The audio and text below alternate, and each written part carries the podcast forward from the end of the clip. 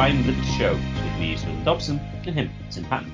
Today we discuss Are landlords criminals? And Is the state a landlord? Tim. Hating on landlords is a very common position amongst the left generally, uh, social democrats, and so forth.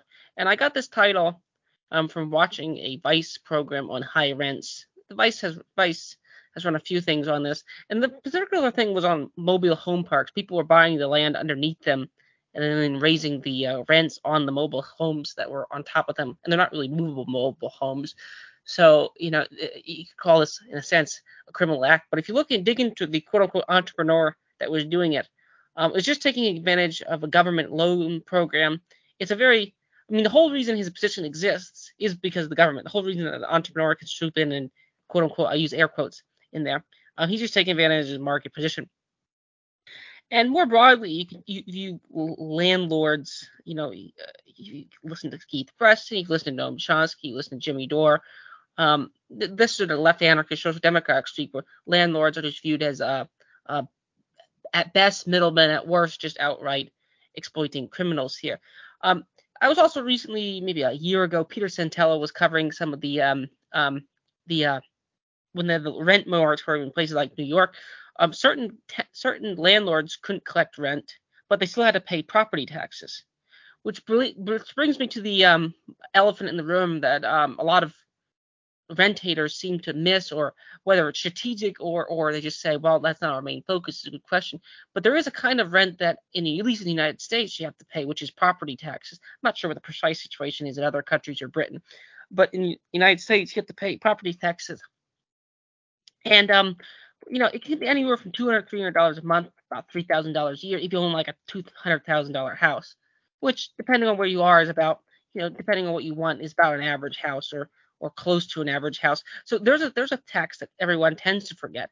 And oftentimes, and even strong towns, which we'll get to, which I have a few articles we'll, we'll talk about here. Um, strong towns even would criticize the property tax because you base it on value on your house. So your house is worth 200,000, um, you get to pay whatever two percent on that, which is like uh, you know a few thousand dollars. Uh, forgive my bad men- quick mental math here. Um, and um, so that that's that's one issue. That's one issue. A lot of like the uh, progressive types uh, misses here. They complain about landlords, but then if you look into what landlords actually do with their money, a good portion of it just goes to paying taxes on the building there. It's not them just going to vacations in the Cayman Islands or vacations in in the Caribbean. Um, it's them, you know, just paying uh, the the services here in the state. And also, interesting things about landlords sometimes landlords will, and this was in a strong towns message forum on the comments section. Um, the strong towns didn't. One person didn't want to improve the, their apartments for their tenants because they didn't want to raise the rents. They didn't want because it would raise the property values. If you raise the property values, they'd have to raise the rent, so it would break up their entire scheme. And the strong towns founder, when he did it, uh, was like at first t- didn't understand exactly why they were doing didn't want any of these sort of sidewalk improvements. Well, actually, the city was going to do it, the sidewalks improvements and so forth, but didn't want any of that because it would just raise the property values, which raise the taxes on them. So that's something that they a lot of progressives, you know, rent haters tend to forget here. And that's this goes back to one of my favorite Hoppe Hoppe lectures, who exploits whom. In that instance, you could argue that the landlords are just as much exploited as their rentees um, and especially in, if there's rent moratoriums in New York City, but property taxes are still owed. Uh, and that's actually another thing that was cited in the that was was cited by one of the uh, critics, so to speak, of Vice interviewed a couple of people, and one of the critics of them was saying, well, they have to sort of make back their uh, losses, so they're going to raise the rents 30%, um, um, which you know it's increased the money supply 40%. Why wouldn't rents go up 30%? Surprise, surprise. Um, and also zoning, another thing, another thing that the Strong Towns website criticizes, which is sort of a new urbanist thing. Um, zoning, like you can only have single family or you can only have commercial. You have to have certain parking requirements. If you go back, you know, uh, what, what, at least in the United States, these were all started by the state. It wasn't private corporations. It was the state creating this. It actually FDR New Deal. A lot of the stuff comes from, or the Eisenhower like highway administration. Um, um, so, so the thing, if you want to if you first of all, if you want to, let's start with the question: Are landlords criminals? And then we'll move on. And I think So if that's true, I think the state is definitely a landlord because it collects taxes, um, and uh, in the same way that a rent is collected. And and what does it actually do with that money? Well, landlords give it to the state, oftentimes in taxes. Now they do benefit somewhat from it. But with Swithin, what do you make of my our opening argument here, um, uh, and the general uh, the general lacking of you see all the people hate rent, but they seem to miss taxes and those things. Swithin? Oh, that's certainly true. Uh, that people forget uh, the, the, tax level. I mean, in England, the, the taxes on uh, property is uh, less of a problem because it's actually paid. Well, there's something called council tax, which is essentially a property tax, uh, except the value of your properties are only um, assessed like every 10 years or some long time period. And also, it's the responsibility of the occupier rather than the owner to pay. Um, because the idea is that they're providing local service to people living there. So if you're not living there, well, then you don't pay it. Um, if it's left empty or completely empty, I don't think you do. So uh, that is less of an issue uh, in in England uh, than it is in, in the US. Um, but directly to the question, are landlords criminals? Um, well, insofar as they legitimately own the land, uh, and let's assume that it is possible to homestead land, and let's assume that's true, because obviously if you're going to take the occupation and use position, then there are they are all criminals. Uh, that's essentially the position of uh, existential comics, who basically said that uh, interest, uh, interest and uh, rent uh, were illegitimate. The only thing that was justifiable was wages. So you could take that view. Um, but insofar as they, uh, assuming you can sort of, as it were, privatize the land properly uh, as an, an, absentee owner, um, are, are they criminals? Well, to the extent, only to the extent that they they don't legitimately own the land. And there there are historical cases that you could say, uh, well, you know, uh, enclosures acts in particular in England uh, where sort of common land, which really wasn't common common, but was where various families had ancestral um, developed rights to use the, the land for various uh, uses and various like grazing or whatever. And these people weren't really compensated or sort of bought out of their use rights in any way. So th- there are sort of historical things, but I mean, in the sense, it's that's just sort of going down the reparations line. Um, which we've discussed before. Um, when it comes to the state, the state is clearly a landlord, as you point out. I mean, the land it's sort of like a landlord per excellence. Um, I mean, it claims it has a, uh, unparalleled sovereign uh, jurisdiction over a particular area. I mean, that sounds like a pretty much like a landlord. And uh, well, yeah, clearly the state is a criminal. Uh, if if you haven't been hiding under a rock for the past three years, uh, you will have realised that the state is a criminal and a pretty obvious one at that. Um, to the question though, as to um, why, I mean, really the, the thing is when it comes to landlords, is landlords can somehow increase their rents, and people don't like them increasing their rents because they think, well, you know, it hasn't really got any better in any meaningful way, you know, or or would just be maintained. Why have they been able to put the prices up so much? That's that's really the nub of the question is how is it the case that landlords can increase their um, their prices in, in the way in which um, they they do? Um, now, this seems to me now, from an obvious standpoint, uh, let's talk about the supply side first. I mean, the question is, you know, is it is house building of various types restricted um, beyond what it might otherwise be? And as you said, with zoning laws, that's certainly true. Um, in the case of Britain, since 1946, um, which was ta- one of many, I can't remember which one, of the uh, Town and Country Planning Act, um, that um, set into law for the first time that ownership did not imply the right to development. Uh, prior to 1946, if you own something, you were presumed to have the right to develop it, unless someone objected. And the, you get gradual incursions into what you can do with your land. I think from the late 19th century, various town and country planning acts in the early 20th century in England, England and Wales, it would be. Um, but in from 1946, so if I want to build a house on a piece of land which hasn't been registered for permitted to uh, build there before, I would have to go and get planning permission um, from the state and the local council to um, to do that. So in America, that'd be like the city council in larger areas. Um, now, just to give you an idea of time scale for this, um, for major housing developments, it takes an average. This is in Scotland. This is something the Scottish Libertarian Party noted.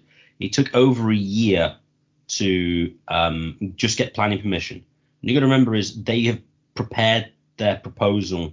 It's probably taken them a year to prepare the proposal to begin with, and then they have a year negotiation. And this is to build houses that are basically the same as all the other houses that exist, because to a large extent you can only build houses the state wants you to build because they have very very um, specific and, um, uh, requirements on what you can build. Um, a lot of the housing has to be quote unquote high density because if you this is if you look at new build houses in England, for instance, they're on average, unless they're particularly expensive, their floor plans are smaller than older houses because you know the state wants high density housing. Um, so there's huge restrictions when it comes to uh, even building, and that's and that's even leaving aside you know different variety. I mean, um, there's an interesting um, podcast called I listen to occasionally Anarchitecture, and they had on oh I can't remember his first name. It's someone called Schumacher. He worked with Zaha Hadid, uh, and he said basically like you can't just build and like a new interesting building because you basically can only build what the state allows you to build because of the um, the precision and strenuousness stringency sorry of the um, zoning of the planning and building codes. And then of course you have things like um, the restrictions on who can be an electrician these days. I mean, back in the day, you could do your own electrics. I'm talking about only 20 years ago, but now you have to get an efficient electrician. A guy I know, uh, he can do the electrics, but he's not a qualified electrician. So he sets it all up just so the, the guy with the certificate come on and connects it up.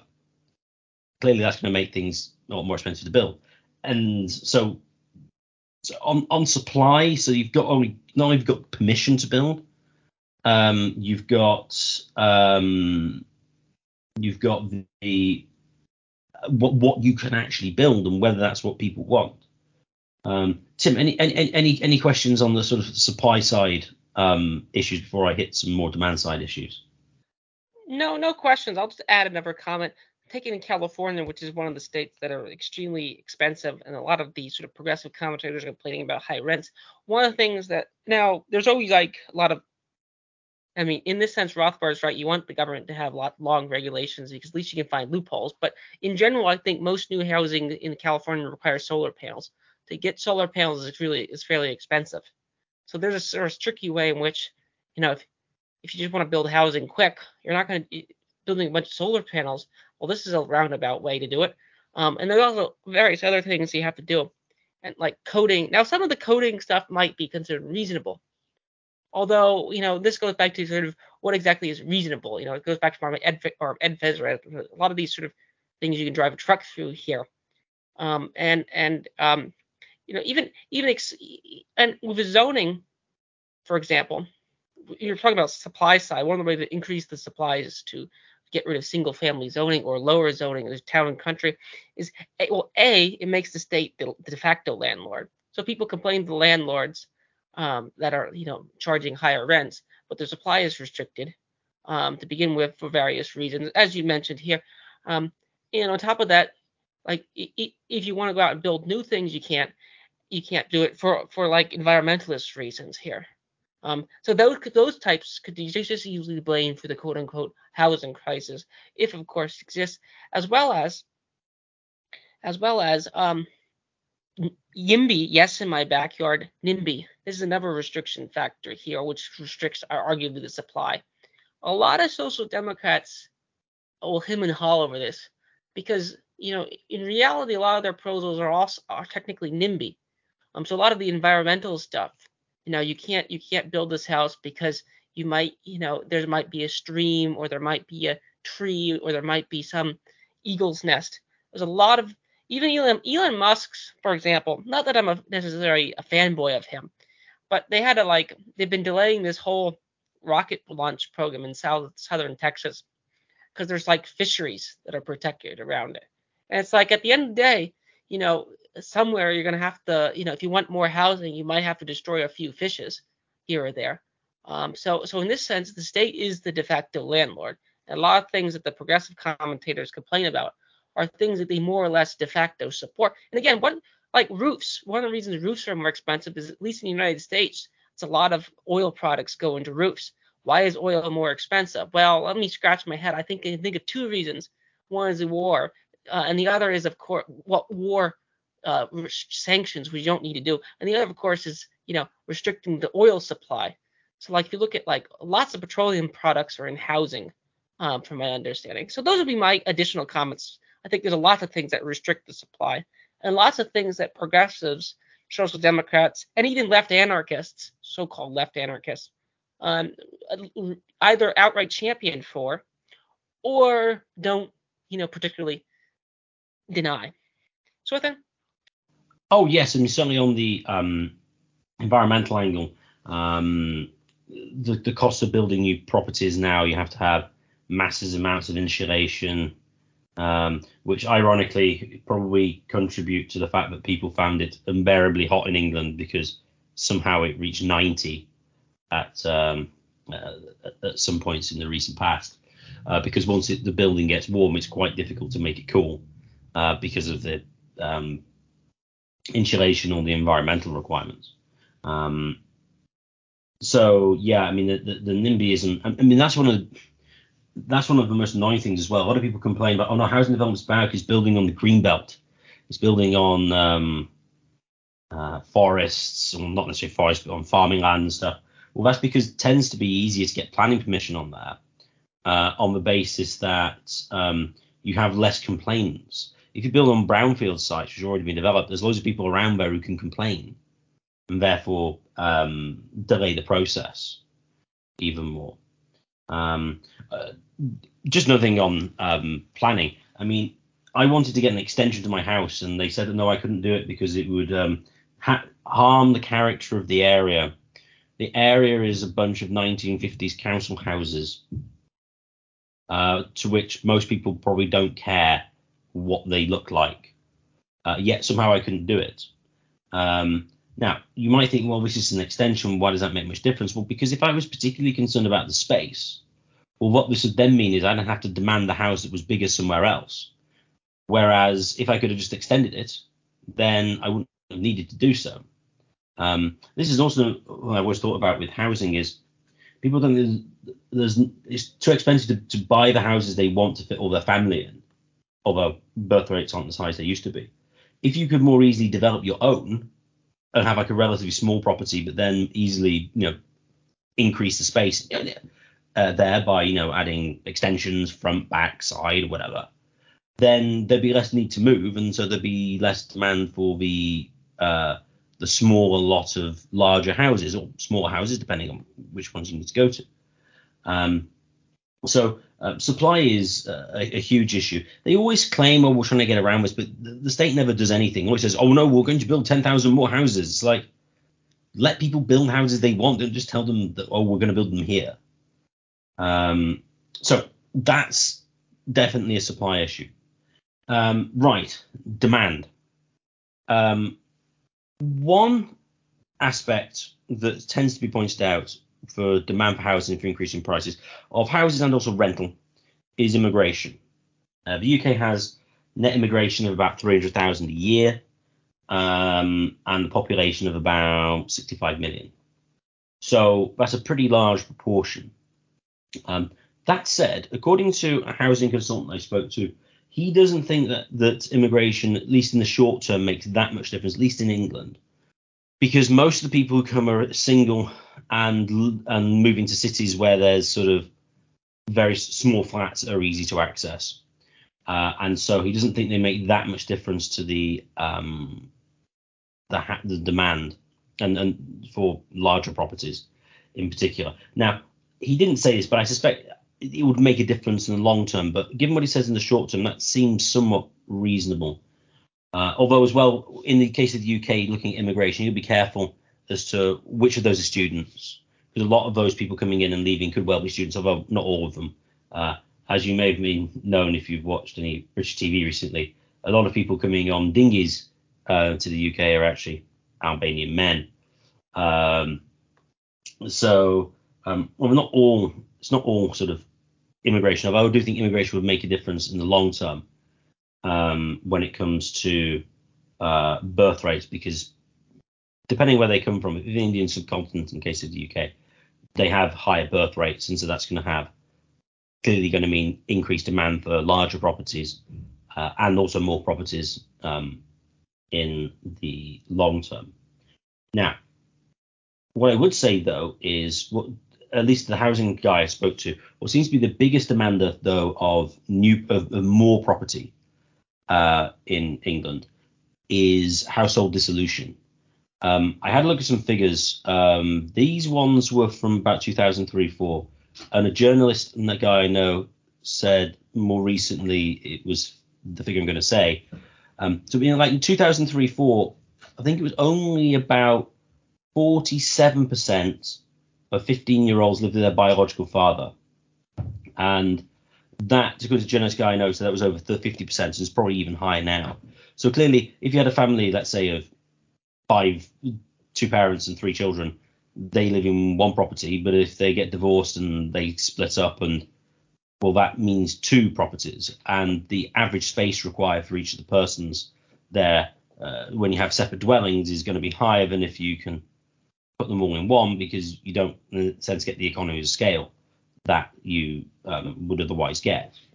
Um, so that does seem um, to be one of the major causes of um, the increase in demand uh, in the um, me- well medium short medium term really.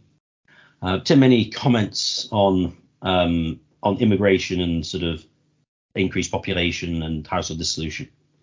With respect to immigration, like in places like California, which is where a lot of the progressive and Texas, well, lesser extent in Texas, but in particular California, um, I, I really find it hard to believe that it, it it's not a factor. Like it, it, might not be the factor, but in 1990, California's population was just under 30 million, 29 million and change. Now it's almost 40 million, 39 and change, and that's the counted population. There's probably a huge amount of uncounted population um, in it too. Um, so so I, I, find it hard to believe. And actually, the Vice thing that was actually covering one of the the, the, the trailer parks well, that might have been a different Vice episode, was dealing with mainly, you know, Mexican Americans of some variety, which is fine. But it's like, yeah, this, this, you know, this is sort of like, well, of course this is going to happen. I mean, this is one of the arguments against it. You're basically bringing, you're basically you're adding a, you know, and if you look back in 50 years, if you expand the population back in like 50 years, basically in the 70s, California's population has doubled. Has the amount of housing gone up? Probably not. Um, so maybe that's an argument against, you know, mass immigration here. You know, if you don't create housing crises, uh, it'll create, it'll create, and then the, effects when prices are obvious. Well, if, if five people want one apartment, um, then the, the price, the only thing that the rational thing for the landlord to do is to raise the price, um, um, and that then then to, to to to create a you know better uh, so the person who wants to pay the most money will get the uh, piece of house. And if you combine that with the, you know, the single family zoning rules, you can't add additions on things like that. Um, then the thing gets even worse. Um, so, so the fact that immigration has no effect, I, I find that, I find that dodgy here. Maybe in the short run it doesn't. Um, but again, it's it's actually a good thing for the existing property owners here. And that's actually one thing that the strong towns are actually the strong town people actually I'd say arguers are more smarter than are smarter than the general progressive critics of this. Uh, and why? Because partly because the founder, and again, he's probably a weak free marketeer, but he did he did write a article for the conservative case against he wrote it for the American Conservative, the conservative case against suburbs here. Um, um, so so so yeah, I do think it has an effect. I do think the explosion of population. I, I don't see sort of from a praxeological point, to use like a Walter Block term, I don't think how it could not have an effect on on on um, the uh, price of a good given unit. And as far as as far as another way to control it, the Vice thing at least admits that rent control just creates long lines for cheap units. So you just have lotteries. You have you have 20. So we'll just freeze the price. But but here's the thing. Um, we'll just have rent control, and then we'll have a lottery, and we'll just have someone so someone will win the lottery, so to speak. And that's in fact what they're doing. They're just buying a, an apartment for you know 10% of market value, um, uh, or 40 or some like very low price. And I mean, it's a wealth transfer in a sense, subsidy of some kind.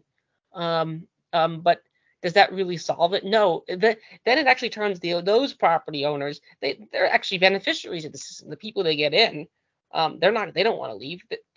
Life's good for them. They've got they got a good deal. They got a perfect apartment in in New York City, and it's on a rent control price. So at least Vice, the economist they uh, uh, record on high rents, admits that well, this doesn't really do anything for the other nine, ten people that nine out of ten people that lose the lottery for the home. So rent control, I mean, this is a common talking point for Walter Block and Gary Walter Block's teacher Gary Becker here. Uh, you know what tests what here, but you know those two things, which I would say that definitely affect not only the supply and the demand. And if you and if you have to rent control it, why would you build there? So what do you make of my comments about with respect to rent control and with respect to immigration? Swithin?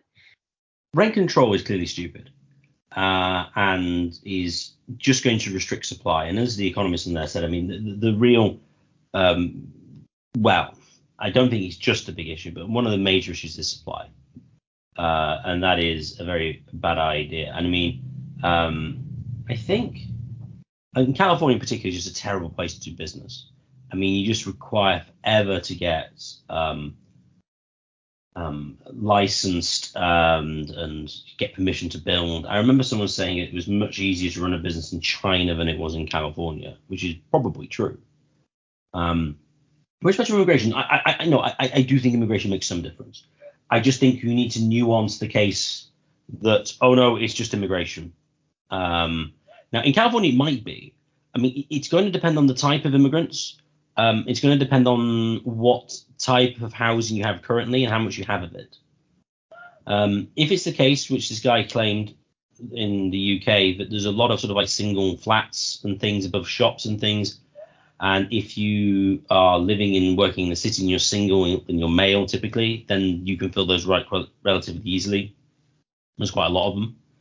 Um, it might become more difficult when there's more people. So, but but certainly over time, certainly immigration will make a difference. The question is when, um, I would say, and then obviously so population increase might make some difference. But in the case of the UK, demographics are going down, so that's probably not going to make huge huge huge amount of difference, uh, except in specific areas. Uh, the US has not great demographics either, uh, below replacement rate. Although this is where Peter Zeihan says, oh no, immigration is good because it's keeping the demographics up. Unlike, say, China, um, who are a rapidly aging population. Uh, and interestingly as well, the housing market has collapsed uh, in recent months um, because, well, it, it, was all built on, guess what? Cheap loans. Which brings me to the issue that a lot of people neglect, um, se- seemingly when it comes to housing, is well, what's really going up in price? Now, this is more relevant for um, buying rather than renting as such. But buying, but the, but the bigger factor is not the house price, but the land price. I had a look around. The um, normal for, for new build houses, they have the three to one rule of thumb. So essentially, the idea is that if you buy a new property, um, a third a third of the prop, the value of the lot is is the land, and two thirds is the price of the house. But then after about 10 years, it then goes to about a 50-50 ratio because you've you don't have the new house premium anymore. It's a bit tired. Maybe it, you you would expect it not to be in as good a shape. In the same way, like a second-hand car isn't as good as in as good a shape as a new one. And so thereafter, you get like 50-50 split in sort of well half the half is the value of the house and half is the value of the land. Um, now, then someone else said on this thread that, well, no, it just depends on its individual circumstance. And I do think that's probably true um, to a large extent. Because, I mean, if you haven't actually improved your house in any meaningful way uh, and the value of the house goes up, well, it's pretty much the land price going up. So then the question is, well, why the land price is going up so much? Well, what does seem to be the case is um, when there is cheap credit available, uh, the money and, and, an increase in the money supply, this money ends up in property and in land, and the value of the land goes up. Uh, there's an interesting parallel to the Austrian business cycle theory um, by a guy called Fred Harrison, who was interestingly a Georgist. He predicted a crash in 2010 because I read his book in like 2005. And to be fair, predicting going all out said there would be a crash in 2010 and it was in 2008 isn't bad going um, time wise. And he argued that there was an 18 years uh, cycle in land value, which actually links very nicely with the Austrian business cycle theory and um, uh, monetary expansion, low interest rates causing uh, increases in prices of capital goods that uh, so that artificially go higher than they otherwise would because of cheap credit. And this is the major reason why the, the housing costs have gone up. I mean, and think about recently, you know, why have the house prices gone up uh, so much now? I mean, I think the average house cost in the UK today is three hundred and fifteen thousand pounds. Sorry, no, two hundred ninety thousand pounds. Um, and to put this into perspective, if you look at um, the ratio between average income and house price, uh, today is the highest it's ever been. It's even higher than it was prior to the crash in 2009, at nearly um, nine times average income. Um, and uh, the US is the same. The US has now gone over eight. So actually, housing in the UK is more expensive, which isn't surprising considering there's less land um, per person. So the US ones are are, are lower. Um, so this is one of the major factors, and and I mean the amount of monetary creation that took place in 2020. I mean this is clearly going to be available, and you can bid up land prices. Um, as an aside with this, what was it? Some rich guy, really rich guy in England said, "Oh, how do you oh, how do you get rich or something in in, um, in England? And he said something to the effect of, well, just find somebody who was a descendant of a friend of William the Conqueror.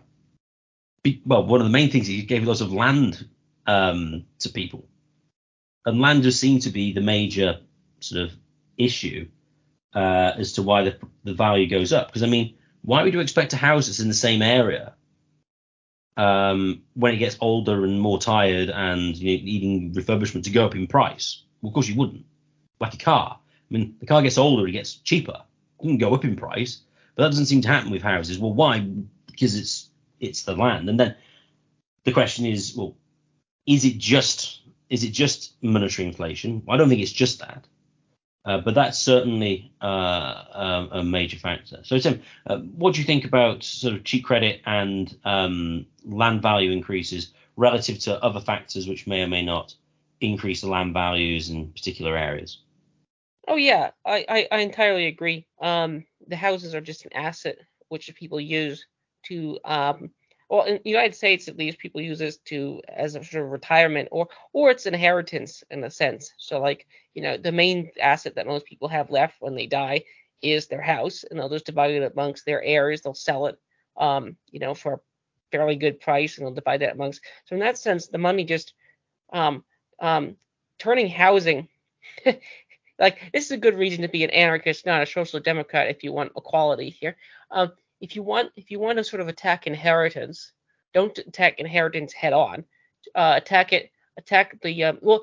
Don't attack the symptoms of it. Attack the um, attack the the, the the the main asset which allows it to happen, which is which is housing. So people will just own a lot of wealth, who land, houses, and um, they'll just sell them and they'll give that there. It's it's a great way to hedge against inflation. Now again, the, the question to me is always whom is benefiting here to a certain extent here, and you know with respect to um, I think it's understandable. Although the third worlds wouldn't be understandable, I think it's understandable for middle class households in the United States to use their houses as assets. The trouble is, and Strong Towns admits this, the trouble is this just bids up the price for their children to buy houses later on. Um, um, um, so so it, it, it's it's a kind of robbing Peter to pay Paul situation here, with respect to houses instead of borrowing the future. So if I have one criticism to strong towns things, they'll say that the um, suburban growth expansion boom is a Ponzi scheme. And there's other YouTube channels that there's well, Strongtown is not a YouTube channel, but they also have the Not Just Bikes and City Beautiful. That's sort of like progressive city type planners. Um, they'll, they'll say that the sub- suburbs are a Ponzi scheme. Well, you could just argue that the whole America is just a like the whole the whole Western world in a sense is some sort of giant Ponzi scheme done by the Fed and the Marshall Plan and things like that. And this is where you get into Peter Schiff territory here, because you said, well, he had a year prediction about when the housing crisis would happen. You start getting into Peter Schiff territory, where, where if you take some sort of peer view, well, this thing has to blow up. And this sort of reminds me of our Austrian uh, is Mises and, and Moldbug right about banking episode here with respect to um, uh, the using of housing as a sort of the main asset in our society, which is rather strange um, considering that land in a sense is super abundant here in some ways. Land because less farming land is used now than it was used in years past. Um, um, so that be that would be my point. One of the reasons I, I think it's quite clear that one of the reasons why rent is expensive. There's no real reason why this rent should be anything. I mean, if but but see, this goes back to property taxes here. You can't, in order to buy land, you need a loan to get them because you can't, you know, the state owns it and the state wants to, and the state wants to property tax it. And on the strong towns thing, a commenter was making fun of the fact that like a city like St. Louis, there's lots of homes that are foreclosed, but they're oh like the home's worth basically negative dollars because it has like a hundred thousand dollars of back taxes on it. In order to buy the home, you have to buy the taxes here. Uh, so this is again where progressives in the managerial class they sort of benefit by having pensions and things like that for the schools, which don't necessarily drive results. Um, um, so you know, some of the Georgists will say it's user fees. Well, do the user fees benefit the people who actually do it, and do we have any reason for them to think it would benefit here? So in my view, land taxes are arguably dodgy things, and actually state mandated credit for them is dodgy because then it just it just gives certain people the privilege to buy it just drives up the price. Um, that'd be my analysis here. Do you have anything to disagree here, Swithin? Um, any or any further comments here with respect to the no, that's yeah, yeah, yeah, yeah. I mean, any sort of um, state um, uh, loan or backed loan to anything in particular is just going to be an indirect subsidy to whoever produces it, because the demand is going to go up more than it otherwise would do, and then that's just going to be pocketed by the other people. I mean, like um, in the UK, for instance, the the existence of student loans, which is different in America, they're much cheaper for you to use here, and after I think 25 years, they're written off anyway. Um, that's just an indirect subsidy to the university system, obviously. Um, and then, you know, if for buying houses, clearly the price of houses is going to go up.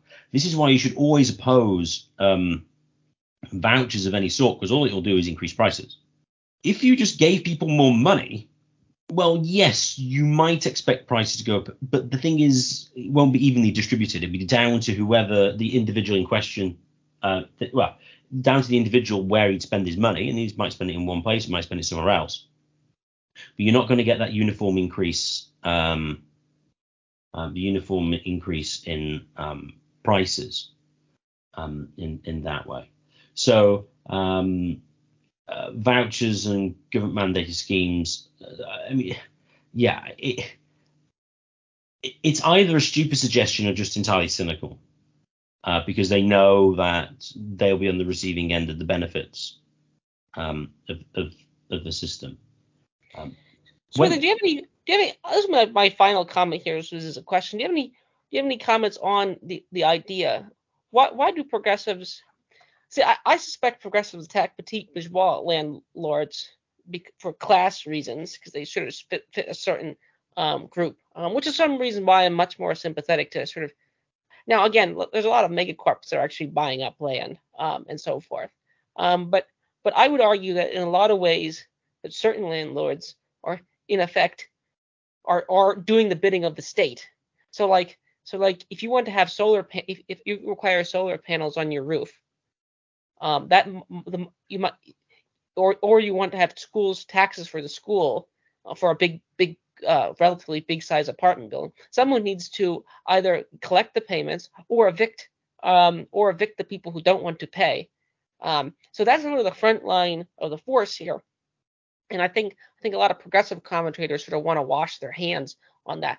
And another thing I think that needs to be brought up here is um, is more cultural reasons. I guess this won't be my final question. I think one more issue I think we just hit is a lot of you know, and Thomas Sowell is big on this. Um, one of the reasons why people don't want to live in certain areas is they they perceive it to be bad, or they perceive it to be crime, or they perceive the schools to be bad. Now, again, this is where the strong towns would say this is bias, and progressives would say it's bad. But this is where a lot of times progressives are sort of self-performative contradictions. For they'll they'll either go to private schools, you know, or they um, won't go to the uh, schools there, or or they um, won't even um, be anywhere near them.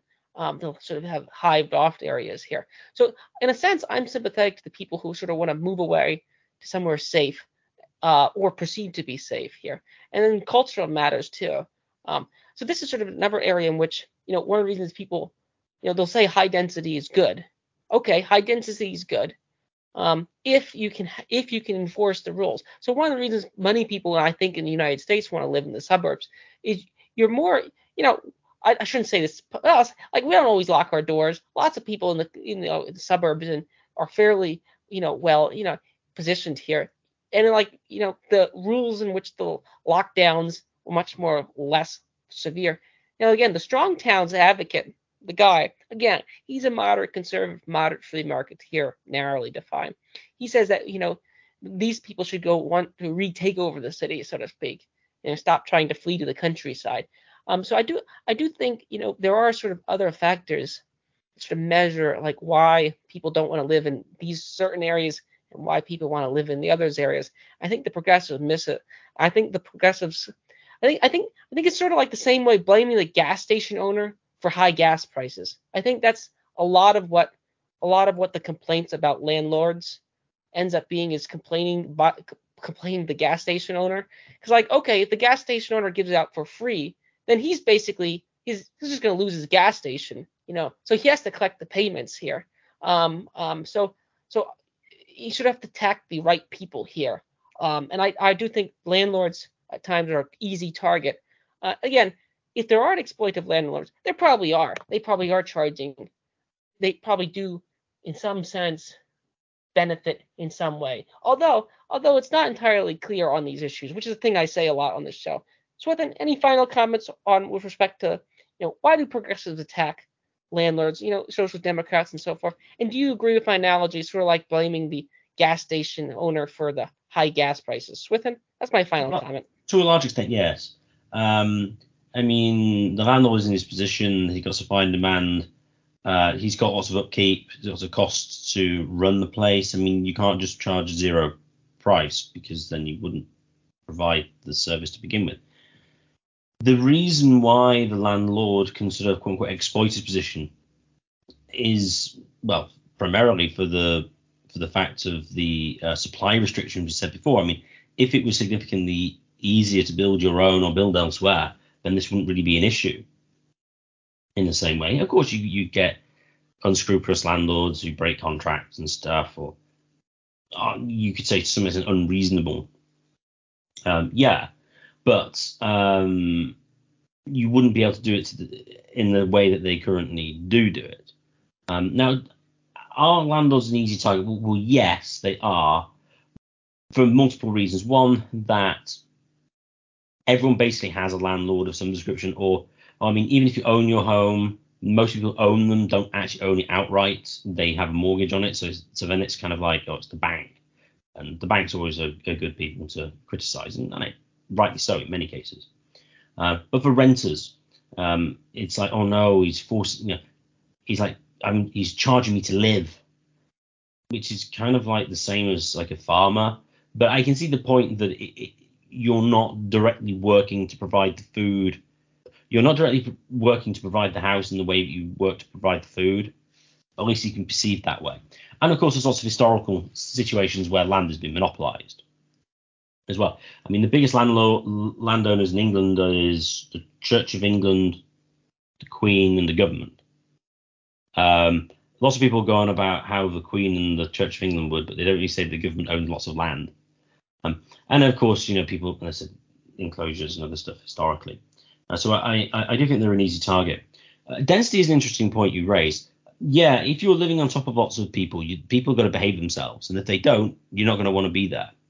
Um, and also, I think just in general, um, people like the idea. Well, think about this. I mean, if you lived in like the medieval period, um, you'd have lots of green space around. You'd have your house, maybe in a village, uh, or even a small town. I mean, people seem to like having green space to a large degree.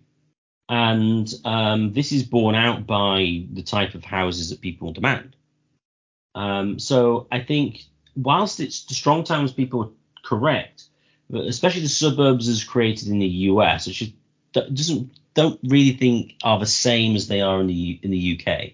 They're not as sprawling. They're not as um, wide. I mean, so for instance, there was an art critic who's interesting, Andrew Graham Dixon, uh, had some documentaries uh, for the BBC. Uh, he was commenting about uh, California, uh, sorry, for Los Angeles. He never really understood the city because it has no center. It's just sort of like a big sprawling mass. And then this art, this artist who he was discussing made him understand, you know, what made Los Angeles work the way it does. So all I'm saying is the pattern of development in America is quite a bit different from Europe, even though you could argue it's more sprawling now than it, well, suburbia that is, than it was than it is in the um, in the past. And the stronger people are, are correct that you know subsidized roads, infrastructure and stuff. So they basically turn a little bit Kevin Carsony, and and I do think that's right. But if you're just taking for current choices that people have, um, the, the progressives are hilarious because um, they always sort of move into almost exclusively upper middle class white areas whilst they can go on about how much they care about black people.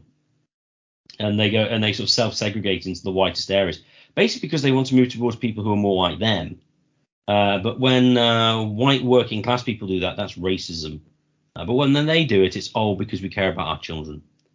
Um, and uh, you know why would you want to live in the inner city these days um, if you can't live in a really nice area. So, I mean, for instance, if I wanted to live in London, the only way I would live in London if I lived in one of the most exclusive, expensive areas. Because the other places, stuff will get nicked, crime is high, I might get stabbed. So I'm not going to live in the East End of London. Um, so a lot of these sort of um, the cities, as it is at present, given the choices you have, uh, the people who live in inner cities are either extremely wealthy, um, young sort of upper middle class types who have no children but like all the bars and restaurant scene. Uh, and then, well, basically these days, minorities. Uh, you do get some white working class in England to a large extent, but I mean, they've kind of moved somewhere else to a large extent. But they do to some extent. Um, uh, you know, you get um, immigrants of various types, blacks, Asians, etc. I think the same in the US, although mostly blacks there, probably of Hispanics. Um, so on an individual basis, why would you even bother? Now, I suppose you could say, oh, you, you, you should be the uh, pioneering uh, sort of white middle class type who left suburbia to try and reclaim uh, the inner city. Swithin, that does happen, and it's called gentrification, and people uh, complain about it. Now I'm fine with gentrification. I don't doesn't seem to, you know, people want to move back into the cities because the housing is cheap. Um, great, but then when it's when it gets done, it's also so actually when they left, it's considered racism. When they move back in, it's considered racism. So in that sense, um, they can't win. In, in, you know, who's they? But you know, they can't win in the sense that um, they'll be unhappy with either things. So those are my only comments to add there. Swithin? Oh no, no, no, no. I agree. Gentrification does happen, but I, I think in general, although the gentrif this is, the situations which have been described as gentrification tend to be young upper middle class types in from the impression I've got from it, rather than more regular types of people think, oh, wouldn't it be cool if we did this? Um, now, uh, I, I could be wrong, but you are right. Um, if you do come into a failing area and you make it better, then it's gentrified and it becomes more expensive. People have to leave.